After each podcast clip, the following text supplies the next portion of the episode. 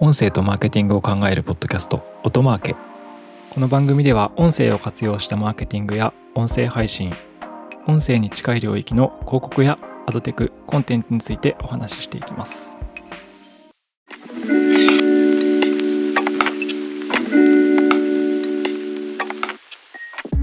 こんにちは音なるの八木大輔ですで今回も前回に引き続きポッドキャストの国内利用実態調査2022という朝日新聞社との共同調査について話していきたいと思います。で前回、配信者目線で前半戦ということで話したんですが、後半も樋口さんと一緒に話していきます。よろしくお願いしますよ。ろしくお願いします。今年新しくやった調査があって、これ多分、ポッドキャストの配信者の方たち、気になることかもしれないなと思ったんですけど、えーポッドキャスト番組に対しての行動っていう調査をしてます。で、これは何かっていうと、えーポッドキャスト番組に対して行ったことのある、または今後行いたい行動は何でしょうかという、えー複数回答の質問をしています。具体的にはどんなものが回答項目としてあるかというと、えー番組のイベントに参加しますとか、えー番組のグッズを買いますとか、えーお便りを送りますとか、リスナー間の交流イベントに参加しますとか、配信者と直接会って交流をしますみたいな調査をしているという感じですね。はい。ポッドキャスト配信者のリスナーは一体どんなことをしたいのか、しているのかっていう調査を今年初めて追加しました。はい。はい。やってみてどうでしたかこれは。そうですね。まあ、ハッシュタグとか、リプライみたいな、SNS での感想を書くみたいなところは結構よく見られる行動だったので、うんこれが21%で一番多かったんですけど、まあこれは実際僕もやりますし、よく僕のやってた番組でも送ってくださる方がうん。いらっしゃったりして、まあ、納得かなっていうとこはろ。い。あ、21%なんで、5人に1人はやってる、そうですね。やりたいって感じですね。はい。まあ、ハードル低いもんね、これ。そうですね。ポンとやって、しかも、なんか SNS 上にいつも配信者がいる感じはしてるので、確かに。はい、番組のアカウントはずっと動いてるので、うんうんまあ、すぐ拾ってもらえるし、距離感もなんか近い感じがして、でも SNS 上だからちょうど良いよね、みたいは。ない感じがあると思うので、まあ一番やりやすいところなので、まあ納得の1位かなとはいいう感じはしますね。ここからちょっといくつか順番に読み上げていくと、2位が番組のイベントに参加する。これが20 20.9%。はいで3位が番組のグッズを買うが20.3%。4位がお便りを送るで19%。で、5位が SNS 上で配信者と交流するが18.5%です。で上から読むと、え1位がハッシュタグやリプライなどで SNS に感想を書く。2位が番組のイベントに参加する。3位が番組のグッズを買う。4位がお便りを送る。5位が SNS で配信者と交流する。です。で、この他にも、えーリスナー間の交流イベントに参加するとか、配信者に直接会いますみたいなものもあるんですけど、これらはまあ10%とか9%とかなんで、今の5個が多かったって感じ。そうですね。もう5個はどんぐりの背比べみたいな感じがしますよね。ボコってね、1段階高い感じで棒グラフとしても現れてるとはい。いいう感じです。や結構イベントに参加するって人多いんだなってちょっと思いましたね。うんなんかハッシュタグとかリプライでこうメッセージを送ると同じくらいじゃないですか。もうほぼ変わらないというか。確かに。割合で言うとあそうね。つまり、ハッシュタグやリプライなどで SNS で感想を書くのは21%なのに1位で。たった1%は1スコア落ちて番組のイベントに参加する20.9%があるっていうのはすごくないっていう。そうですね。はい。はい。なんか真逆な感じがするんですよね。ライトさが。確かに。はい SNS で感想を書くのは誰でも簡単に指先一つでできるけど、番組のイベントに参加するのって超大変なのに、そうなんですよ。同じぐらいスコアが21%と20%でってはいあるって。これなんかでも SNS に感想を書くのって別にコンテンツの接し方としては普通だと僕は思ってて、はい1位の。で、僕がすごいなって思ったのは2位、3位の2位がイベントに参加するで3位がグッズを買うじゃないですか。はい。で、この、この2つって1位とそんな差異ないわけですよ。そうです20.9%ねと20.3%って。で、これって結構その、ファン化してるってことじゃないですか。イはいベントに行ってグッズを買うんですよ。うん。ライブじゃんみたいな。そうで すね。確かに。それが2位3位に入ってるのは、これいかにこう音声の、なんですかね、求心力とか熱量が高いかってことが分かりましたね。はいわかんないんですけど、YouTuber のイベントとか行かなくないですか YouTuber のイベン行くのト、かなどうなんですあかとなんグかッ、ズを買うとかもさ、でも正直言うと、えっと、規模感が YouTuber だとめちゃめちゃ大きくなっちゃってうんて、逆にちっちゃい規模での YouTube、YouTuber のイベントってあんまりない気がするんですよね。だ YouTube 自体がマスっぽくなっちゃってるから、はい。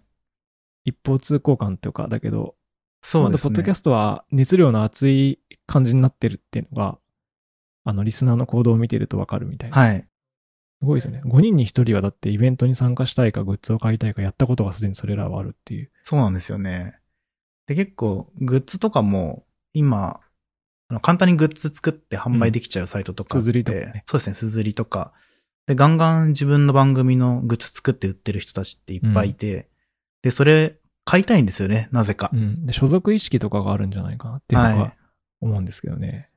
YouTube に所属意識ないじゃないですか。そうです ね、なんで確だかろに。う、不思議。あと、意外にこれね、まあ、これしょうがないのかな。お便りを送るっていうのは、良いでちゃんと入ってるんですけど、19%っていうのが、19%なんで、団子なんですけどね、どんぐりの背比べなんですけど、意外に少ないんじゃないかとか思ったりします。そんなことないのかな。どうなんでおすか便ね。り送ったことないもんな、自分も。 面白いことを確かに書かないと送っちゃいけない感もあるから、普通か、これは。そうですね。実際、ラジオと比べたらどうなのかってちょっと気になっちゃうとこではあるんですけど、わ、うんラジオの方が、うん、確かにわかんないな。かんないでハーすドルよね。高い気はするけどな。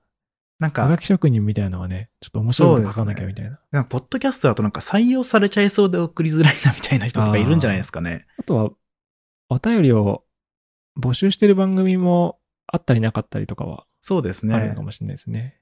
確かに発信するだけで、そのリスナーとの交流を深めたいとかって思ってないっていうか、目的がそうじゃない番組うんもたくさんあると思うんで、それはあるかもしれないですね。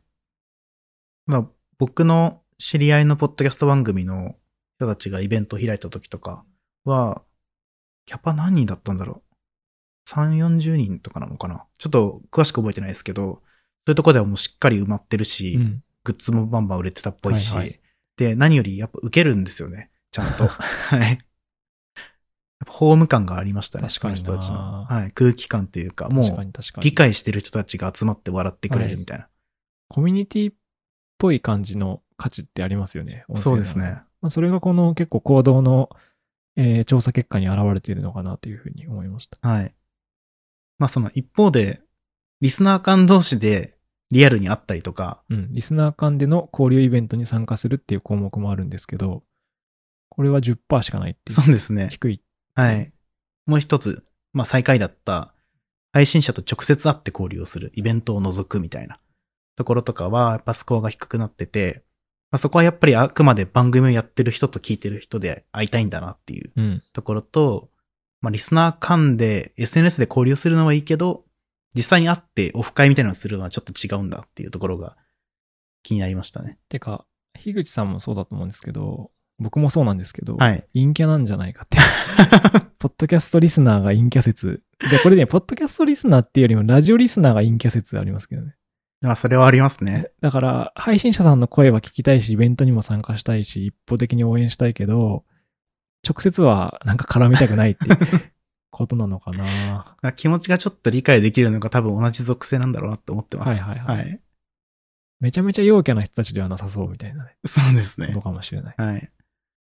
はい。まあちょっと今ね、終わりがけはちょっと若干ネタっぽく言いましたけど、熱量とかコミュニティ性みたいなのはすごい高そうだなっていうのが、そうで行す動を見ねて。るとわかるという感じですね。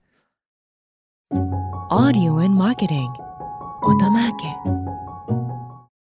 このレポート今年から、まあ、非常にもう一つ見どころなんですけど、YouTube と Podcast ユーザーとのですね、えー比較というのを調査して載せています。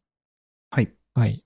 どんな調査をしたいくつかね、比較してるんですけど、そうですね。まあ、一番面白かったなって思うのは、やっぱり、ポッドキャストユーザーと YouTube ユーザーで、年齢の比率が全然違うなっていうところはい。ですかね。年齢が全然違う。どんそうなです感じで出てますかポッドキャストユーザーの、まあ、30代以下みたいなところっうんうんていうのが、まあ、全部で56%ぐらいうんいる。ですが、YouTube ユーザーの30代以下みたいなところは、42%ぐらいうんっていう感じになっていて、これつまりさ、ポッドキャストユーザーの方が圧倒的に若年層が多いってことですよね。そうですね。はい。 YouTube ってこうやって見ると、これ今棒グラフのなんかね、内訳みたいになってるんですけど、均衡なんですね、どの年代も。そうですね。みんな見てるみたいな。だからもうマス広告だな、これ。そうです内訳ね。はい。一方、ポッドキャストは30歳未満、10代、20代、30代で50%を超えてて、YouTube に比べると、非常に若年層に強いメディアであるっていうことが言えそうっていうはい。感じですかね。まあこれ、Spotify がめちゃめちゃうん。使われてるってとことも、そうですね。はい。確かに。関係してるのかなと思いますね。 Spotify のシェアが大きいから、必然的に若者が増えるっていうのは確かにありそうですね。あとは、情報感度とかかな。YouTube と、毎年ね、ポッドキャストユーザーの方の情報感度は調べてて、予想にあまり難しくはないんで予想通りなんですけど、非常に情報感度が高くて、あと、流行とかに敏感で、自発的に情報を取りに行く、あと、新サービスを取り入れるのが人よりも早いみたいな傾向がすごい高く出るっていうのは、ポッドキャストユーザーは過去3年で分かっているんですけど、これを YouTube と比べてみましたという感じですね。で、めちゃめちゃ差がある項目ってのが2つあって、まあ、情感度に関する質問で、新しい流行について人に聞かれることが多いですかはっいはいていう質問と、製品や新しいサービスを取り入れるのが人よりも早いですかって質問。うん。この2つの質問に対して、ポッドキャストユーザーってのはものすごい YouTube ユーザーよりも、そうですと答えた人が多いというところが、まあ、一番こう、強く出たかなとうん。いう項目になってますね。そうですよね。これあの、新しい流行について人に聞かれることが多くて、製品、新しいサービスに取り入れる入れるのが人よりも早いのがポッドキャスト配信者なんですけど、まあ YouTube とポッドキャストの違いって、あの YouTube って結構もうマス化してるなって僕は思ってて、はいかつあのレコメンドで勝手に次の動画流れるじゃないですか。で、キーワードは僕は自己選択なのかなって思うんですよ。よ。ポッドキャストユーザーは、勝手に音源流れたりって今しないですよね。しないですね。選びますよね。はいかつ1個のエピソードを、例えば A っていう番組のエピソードが流れることはあるけど、A 流れたら B 流れて C 流れるみたいな、今はあんまり起きないっていうところで言うと、はい。ポッドキャストユーザーって多分番組の自己選択をしてるんですよ。はい。聞くものを自分で選んでる人たち。で、一方、YouTube は、まあ、レコメンドエンジンとか自動再生が強力すぎて、 脳死状態になるっていう。そうですね。はい流しっぱなしにしてても、もうどんどん次の動画、次の動画、うんしかも違うチャンネルのとか、全然違う角度だけど、興味がありそうなところみたいなのそうが、ですね。どんどん流れてきちゃうっていう感じにはなってますよね。なので結構受け身であの見れちゃうっていうのは YouTube で、ポッドキャストユーザーは、能動的にコンテンツを選ばざるを得ない、選んでいるから情報感度が高いんじゃないかみたいなことがあるのかなというふうに思いました。ちょっと余談なんですけど、あの昨年ですかね、昨年2022年だったと思いますけど、Spotify が調べてる調査があって、まあちょっと1年前だったかもしれないな。アメリカのね、Spotify が調べてる調査があって、はい。あの、ラジオと、その、Spotify みたいなデジタルオーディオの、とか、ポッドキャストの比較をしましたっていう調査で、で、ラジオは受動的なんですよ。YouTube と同じで。はい。ラジオのライブって、聞きます たまに聞きます聞ね。はい。ラジオってかけとけば流れてるもの聞くじゃないですか。はい。でも、ポッドキャストって自己選択、デジタルオーディオって基本的に番組自分で選んでるから、この Spotify の調査だと面白いことに25%デジタルオーディオの方がラジオよりも、あの、長期記憶とか、あはとい感情変異とかが高かったんですよ。うーん。これはなんでかっていうと、その Spotify の調査だと、自己選択してるってことは、自分の関心の高いものを自発的に選んでるから、まず能動性が高くて、うんあの、傾聴の姿勢みたいので、はい。耳がちゃんと聞いてますよねっていう話とかが、まあ書かれてると。はい。なんかそういう意味で言うと、この自己選択っていうのが、実はこう、リテラシーを測る指標でもあるし、コンテンツとの向き合い方を、まあ情報との触れ方ですね。はいに、まあ影響しているのかなっていうのを、ちょっとこの、情報感度のポッドキャストと YouTube の比較でも、ちょっと、まあ垣間見れたかなっていうふうに思いました。そうですね。なんか僕も結構これ、身に覚えがあって、うんあの、僕、YouTube をめちゃめちゃ見るんですはよ。いはい。で、YouTuber とか、あの、はじめ社長とか、うん水溜りボンドとか僕同年代なので、はいなるほどもう昔から応援してたんですけど、はいまあ、そういう意味でもう何百時間とこう、うん YouTube に時間を使ってきたんですけど、はいはい。彼らのパーソナルの部分って僕あんまり覚えてないんですよ、なるほねど。年齢ぐらいしか覚えてまあなおくもて。ろいことやってるみたいなね。はい。スライムで。そうなんですよ。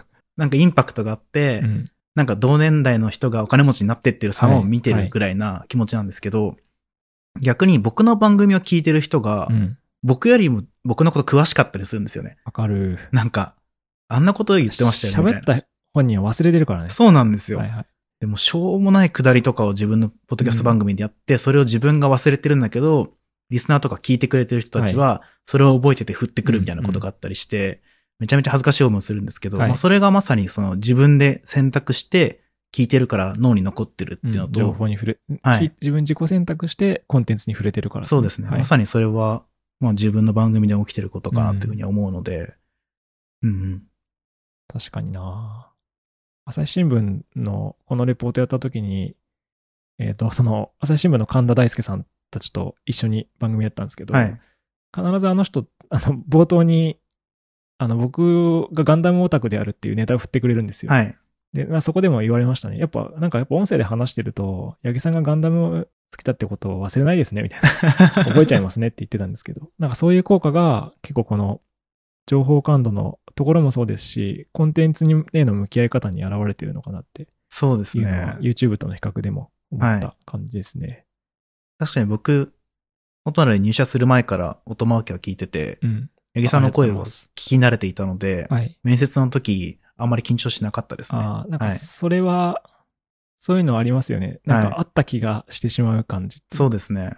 よく言われるんですよ。なんかセミナーやを、はい。なんですかね、教えてもらった気持ちになるみたいな。はいはいはい。本当は僕とは会ってない人でも、あの、初めてな気がしないというか、はいちょっとこう、レクチャー受けた気持ちになるみたいなの。うん。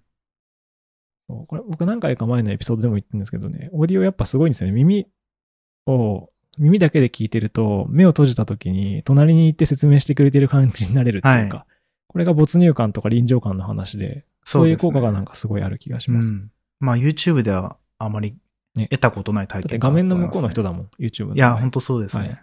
はそい。うですね。後半は YouTube との比較も複数載せているので、もしご興味のある方は見てみてくださいという感じです。はい。 Audio and Marketing 音マーケポッドキャスト配信者さんたちは、まあ、リスナーを増やしたいとはい。いう感じだと思うので、まあ、どんなプラットフォームで聞かれてるかとか、なんで知ったのかとかをちょっとヒントにしてもらえるといいかなというふうに思いました。そうですね。うん。まあ口コミって難しいですけどね。なかなか。そうですね。あ、ちなみにそう、それで言うと、人気のポッドキャスト番組って、はい。あ、口コミとはずれちゃうんですけど、さっき検索で当たるとかっていうところで言うと、サイトちゃんと作ってたりするんで、そうですね。自分たちでやっぱ情報発信とか、自分たちでコンテンツのまとまってるところを作るとかやってるかもしれない。といそうですねのが実は。はい。まあちゃんと SEO とか使って、うん。ちゃんと自分の検索エンジン対策ね。そうですね。SEO 対策して、自分の番組に呼べるっていうのは、もうベースとしてやっておくべきなのかなっていうふうに感じましたね。プラットフォーマーに依存しないっていう そうですね。ことです。はい。プラットフォーマーは知ってもらった後に使ってもらうとこかなっていう感じがしましうたん。はい。定期的に購読してもらうにはいいでしょうという感じですかね。はい。ということで、あの、今回は、この、ポッドキャスト国内利用実態調査2022という朝日新聞社との、えー共同調査について、これ、今日話したのもですね、今回話したのも、ほんの一部なんですけど、えー配信者の目線に立ってフォーカスして話してみたっていう感じになります。はい、あのもっと詳しい情報もいろいろありますので、えー興味のあった方はぜひ見てみてくださいという感じですかね。はい。はい、ということで、樋口さん、ありがとうございました。ありがとうございました。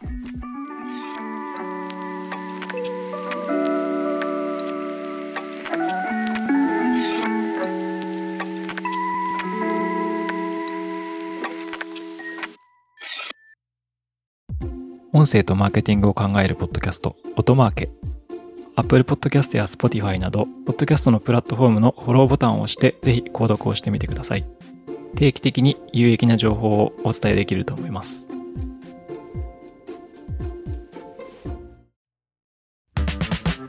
はい、アフタートークです。えーアフタートーク、本編と同様に、えー樋口さんと話していきます。ポッドキャスト配信者の話そうですね。何の話だってね。話なんです か、音なるっていっぱいいますよねっていう配信者が。はい、社内にねあ、あの、ポッドキャスト配信してる人がいます。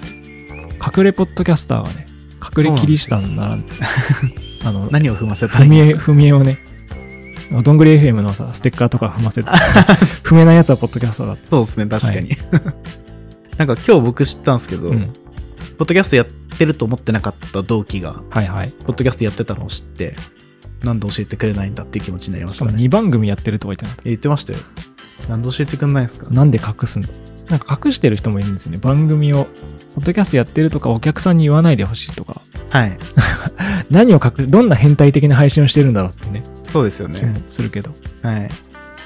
なんかまあ僕の番組とかも知ってる人社内でごくわずかというかうん一部の人しか知らなくて、まあ同期とかは知ってるんですけど八木さんは知らないっていう状態で僕はね、ちょっと怖いんでそうで見すないよねようにして ないと。いや、なんか、わかんないですけどね。噂によるとキャラが違う説があるという。いやーそうかもしれないですねすごい、どんな、そう、それこそ変態的な配信してるのがちょっと怖くて、そうですねまあ聞いてる人が鳥肌立っちゃうみたいな内容喋ってるんですけ どそうなんです。はい、なかなか社内では見せない顔をまあ見せないで持っとくのもそれはそれでポッドキャストかなっていう感じがしますしでもそれを知った人はさ、すごいですよね。一緒に銭湯行った中ぐらいな感いじのやー僕としてはそうですね裸を。ただ意外と聞いてる方は何も覚えてないとか悪くないりするんですかねどうなんだろうえ、どういうことどういうこといや意外と僕は気にしてるけど、はい聞いた側はあ意外と普通だったよっていう気持ちでいてくれてはいる元の々変態だか、ったじゃんみたいな。はいただ僕もこの会社に入る前にもともと聞いてたポッドキャストがあって、それの配信者がこの会社にいたっていうああね、体そ験のを、話もね、はい、いますよね。なしんてか、ポッドキャスト配信者の方が集まってくるというか、どっちが先かわかんないですけど、はいいや違うな、でも前からやってたメンバーが多いかなっどうなんですかねていう感じで、隣社は、ポッドキャスト配信者が多いのではないかという話なんですけど、でも派閥がありますからね。そうですね音楽、音楽好き元バンドマン派閥と、はいポッドキャスト配信者派閥と、あと、ラジオオタク、ラジオラバー派閥と、あとガンダムオタク。これはいい か。はいガンダムハマとガン最近ダム派閥はね、まあまあいるんだけど、はい。人数が増えたみたいでそうですね。なんかその、まあ、社内にポッドキャスターいっぱいいるっていう状態もあるんですけど、なんか最近、社内ポッドキャストができるみたいな噂をちょこちょこ耳にしていて、はい。僕は結構楽しみなんでまあ、すクよ。ローズドなね、はい。えー社内だけで聞くようなポッドキャストがあるんですけど、なんかこういう感じで、あんまり普段たくさん喋らない別のチームの人とかと関われるみたいな意味で、すごい楽しみだし、みんなが何喋るんだろうっていう、ポッドキャストやったことない人たちがどういう喋りをするんだろうみたいな、そうですよねと。こも気になりますね。なんか仕事って意外に合わないんですよ。たった10人とか20人とかの会社でも合わない人は合わないじゃないですか。はい。で、あっても会議で話してるだけなんで、その人の人となり分かんないじゃないですか。はい。かといって、あの、総当たり戦みたいにはい全員とランチってできないわけなんで、そうですねって。なった時に社内ポッドキャスト配信とかをやっておくとなんかねわかんないですけど洗濯物しながらメンバーがちょっとだべってるの聞いておけるとあこの人意外にガンダム好きなんだみたいなまあその話も多いんだけどそうですよね。はいなんかあれですよねその身近に感じたりだとかその自分から選んで聞くみたいなところが、うん多分本編にあったと思うんですけど、まあ、そういう意味では本当に会社の中の人間関係が良くなるしとしか思えないというかそうですねはいまあ、いろんな企業でやった方がいいのかなねとかちょパーっとソ思っナたルりな部分が知れるとその人のことを身近にやっぱ感じるっていう効はがいあると思いますし、なんかこっそりツイッターを覗くよりマシかなっていう感じがしますね。はい、すごいそれこそさ超なんか何かをディスりまくってる人みたそいうなですよね、見たくない、はい。そういう見たくないところを見ずにうん、人間関係を構築できるツール、ポッドキャストみたいなそうですね感じがして良いですね。確かに会話の疑似体験だと思ってますからねはい。そうですねあとはさっきの話に戻すとポッドキャスト配信者がうちの会社多いんでどうしてもそのポッドキャストのなんですかね知見じゃないんですけど分かってる人たちから こうはいい。ろんな面白いアイデアとかサービスの案とかが出てきたりすることもあるんでそこはすごい面白いところかなというふうに思います確かに、ポッドキャスターじゃないと思いつかないような商品とかを作ってる人とかもいますもんね。うん前提としてポッドキャストあとまあ大事だなと僕は思うのは愛ですねそうですね。愛が大事なんですよ授業ってのはね、 はい、ポッドキャストとかラジオとか音楽もそうですけどねやっぱそれが好きな時になんかパワーが出るっていうか、はい120%ぐらいパワー出るんでてかやるなって言われてもうやる人っているじゃないですか、はい何かを物事をそういう人が集まってるって重要ですよねっていうそうですね、はい、そういう意味でももうシナジーばっちりな人種が集まってる感じが非ひしひ しと。だけど隠すって。はい。隠れポッドキャスターたちのソークスなんじゃないかと。はい。はい。ポッドキャストをやってる方で何か一緒にできる方いたら声かけてください。ぜひ。はい。でも隠さないでください。そんな感じですか。そうですね。はい。ということで、じゃあ、ポッドキャスター、うちの社内に多いのではというアフタートークでした。はい。はいありがとうございました。ありがとうございました。